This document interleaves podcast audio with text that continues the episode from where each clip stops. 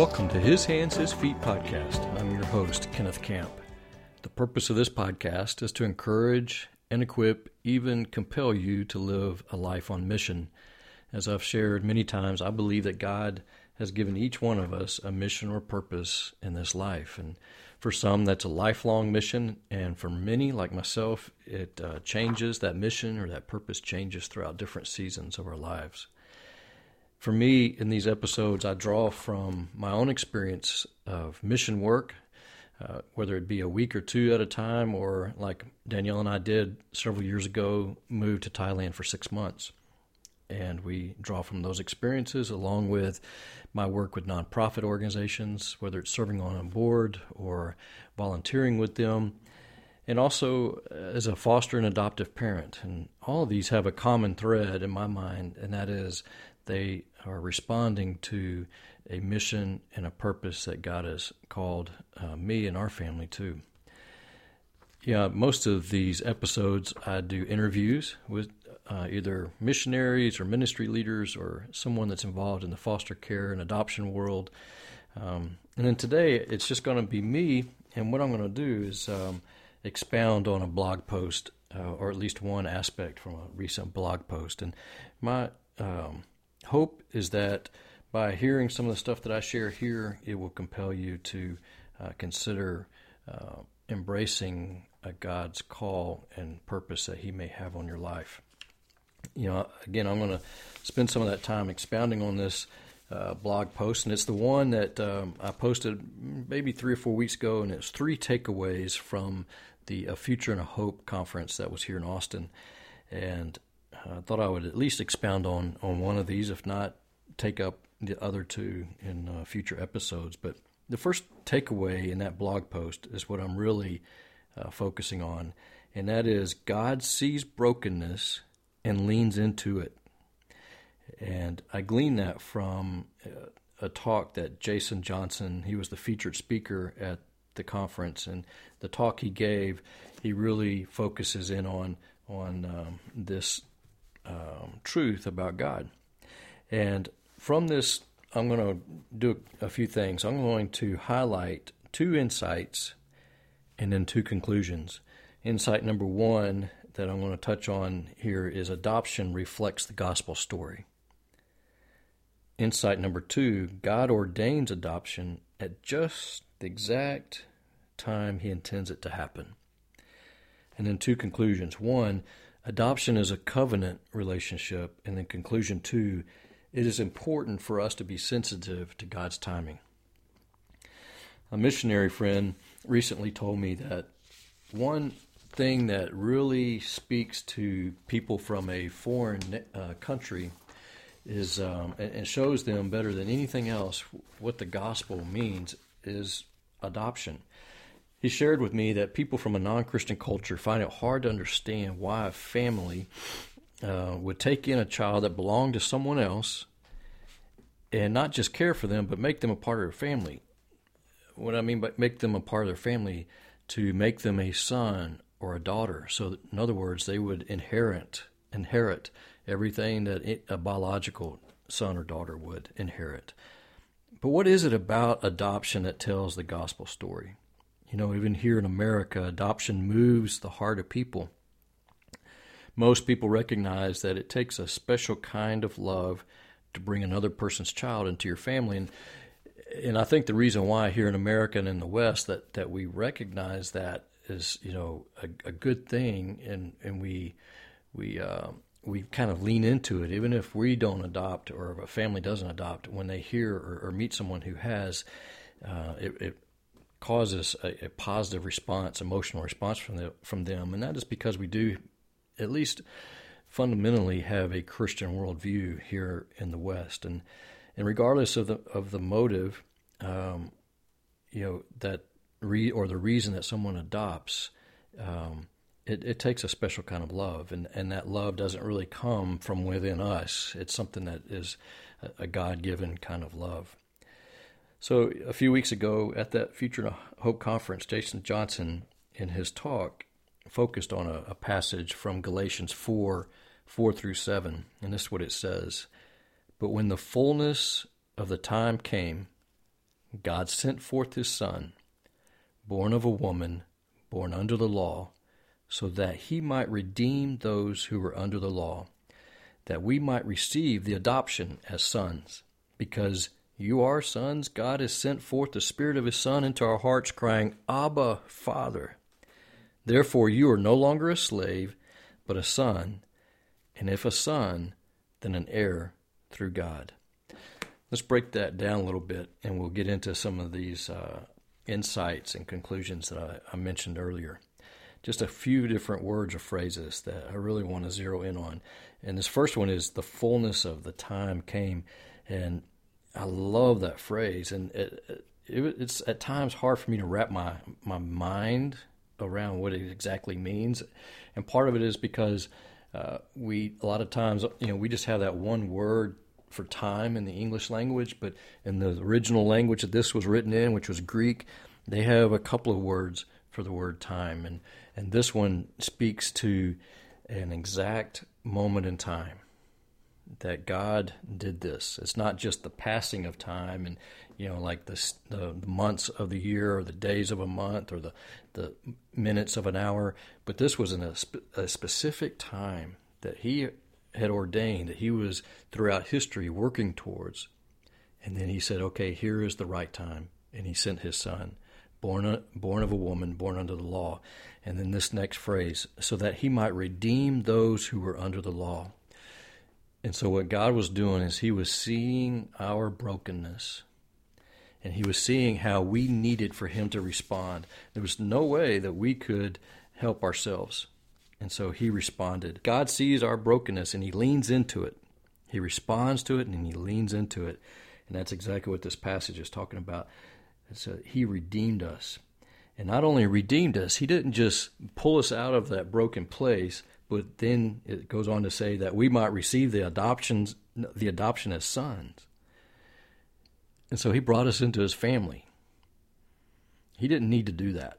God adopted us, God the Father adopted us into his family, and the Spirit of his Son bore into our hearts this cry that calls out, Abba, Father, and that phrase meaning daddy, daddy, daddy, father. And so it's a very intimate, very intimate word picture here that the writer of Galatians is giving us.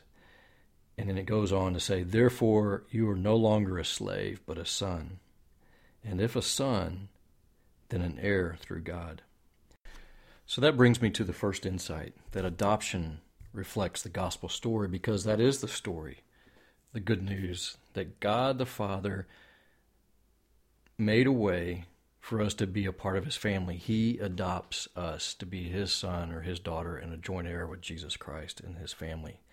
And so when you see that picture of a family adopting a child, a child that does not belong to them, was not born of their flesh and blood, but then they adopt them, they bring them into their family and make them an heir uh, in their family, a son and or a daughter, uh, then it reflects the gospel story.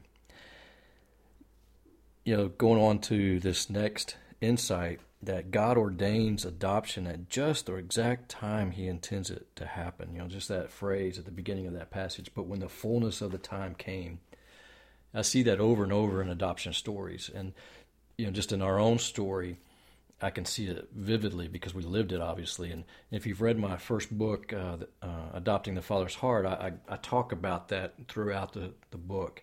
How God just revealed to me that He was constantly uh, ordaining the exact right time for our son to be not only placed into our family when he was a foster only child, but then when he was adopted when we stood before that judge, and it became an official uh, relationship. He became our son, and you know, just to reflect on that some, you know, thinking about how in February of 2010, Danielle and I really did think that we were going back overseas. We were getting starting the motions of returning back overseas, possibly to Thailand, to serve as long-term missionaries, and we were attending a mission conference, and at that conference, we were sitting there, a conference that Danielle was not even meant to attend, but she ended up attending along with me. And God, even just that simple fact, God was or- orchestrating this whole thing so that Danielle and I heard the exact same thing at the same time, listening to a, a band, a worship band, do a set talking about foster care and children that are in the foster care system in our community. And we sat there for about 30 or so minutes listening to them. And then when we left that that session at that conference, it was I think a lunch break and we were walking across the parking lot and I just simply looked at Danielle and I said, "I think we're supposed to check this out." And I, neither one of us had any idea how that was supposed to work out. But God began to change the course of our lives at that moment.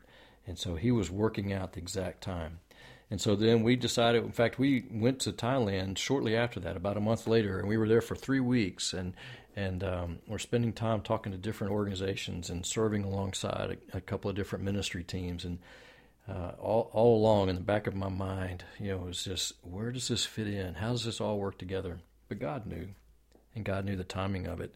And so we come back to, to Austin, Texas, and, and we begin to poke around and, and find out what we needed to do to become licensed as foster parents.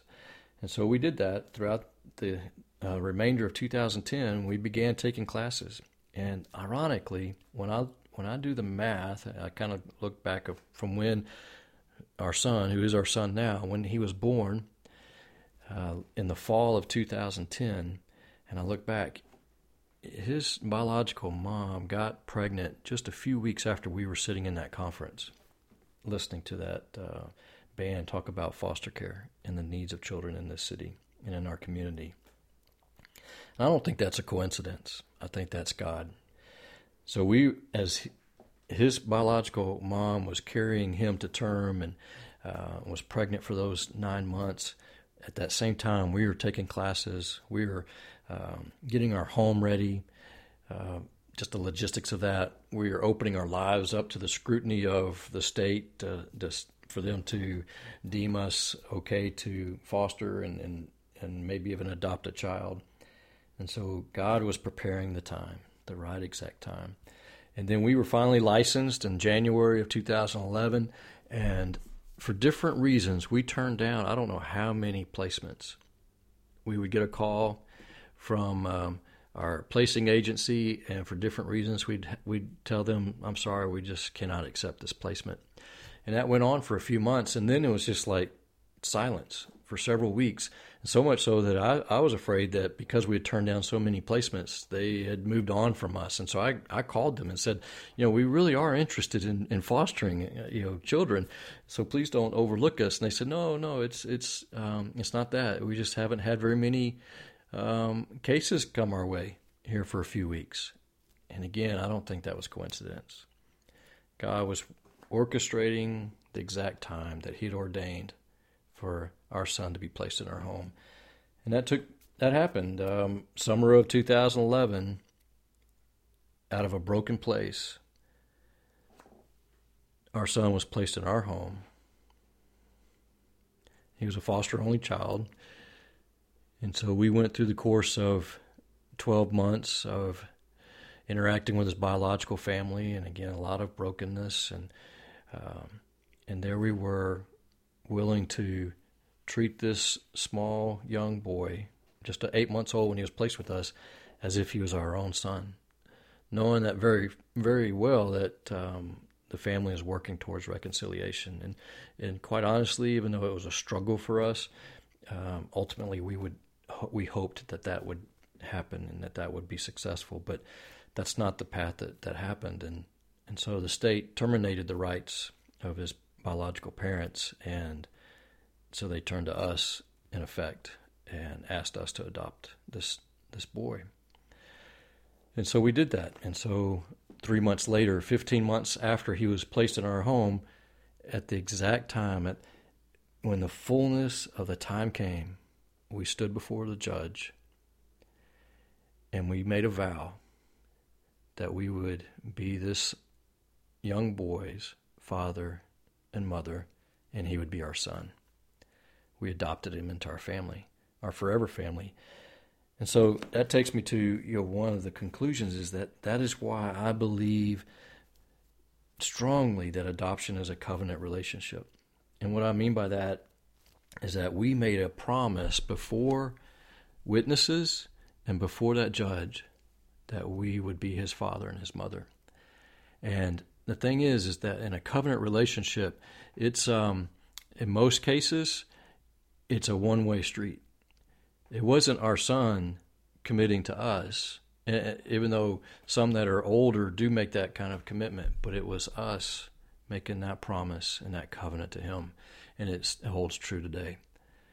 That is also a reflection of the gospel that God has, makes a covenant relationship with us. He sees our brokenness, He responds to it, He leans into us, He takes us from that, He redeems us from that brokenness, and brings us into His family, and we are His son and, and or His daughter. And that's exactly what we did when we adopted our son.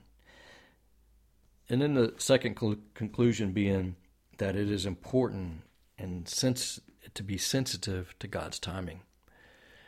So if you're listening to this, you know, this is something that Jason Johnson, I've heard him say several times. And in fact, when I interviewed him for a podcast episode several weeks ago, it's one of the things that he talked about there, and I've heard him talk about on his own blog and and uh, even at uh, at the conference, is that my uh, encouragement or my urging to you, if you're listening, and you've been thinking about fostering or adopting, to be very sensitive to God's timing. Don't allow uh, excuses, busyness, things of this world uh, to drown out the timing of, that God has ordained for you to bring a child into your family. And I know many of you, you're just it's, it's you're just not uh, meant to adopt a child or to foster a child or children. And I totally understand it. I believe that not everybody's supposed to, but I do believe this that every single one of us who considers ourselves a Christian, we are called to respond to the broken. We are called to respond the way God responded to us, and that is to not only see the brokenness around us, but to respond to it and lean into it. And there's some role that you can have, that you are meant to have, to be part of the redeeming process in someone's life. And that may be a child who needs a forever family. And if it's not your family, then your role might be to come alongside a family that it is their purpose. You'll still have a purpose in that. So, my encouragement to you as I, uh, as I wrap up this episode, and it's really kind of the theme of all the episodes that I do, and it's why this podcast is called His Hands, His Feet, is that God has called us to, to respond to the brokenness in this world that we see around us in the same way He has responded to us. And that is, again, to see it, to respond to it, and be a part of the redemption process. So, would you be willing to allow God to reveal to you not only your mission and your purpose in life, but the exact time, the fullness of time when you are called upon to respond to the brokenness around you? Will you be His hands and His feet? That is what I'm asking and encouraging you to do. Thank you again for joining me here at His Hands, His Feet. I want to ask you to do me a favor. If you enjoy this podcast, if you enjoy these episodes, the interviews, the when I expound on different uh, topics, and also the conversations I have with Danielle, can you do me a favor? Can you go to iTunes, search for His Hands, His Feet? It'll take you to this podcast and then click on the link that where it says ratings and reviews and leave an honest review and rating for this podcast. I would appreciate that. That will help get the word out and, and bring exposure to the podcast. And if you are on my website, that you can just underneath the player on this uh, page, you can click on the link that'll take you straight to the iTunes page for this. So again, thank you for joining me this week at His Hands, His Feet.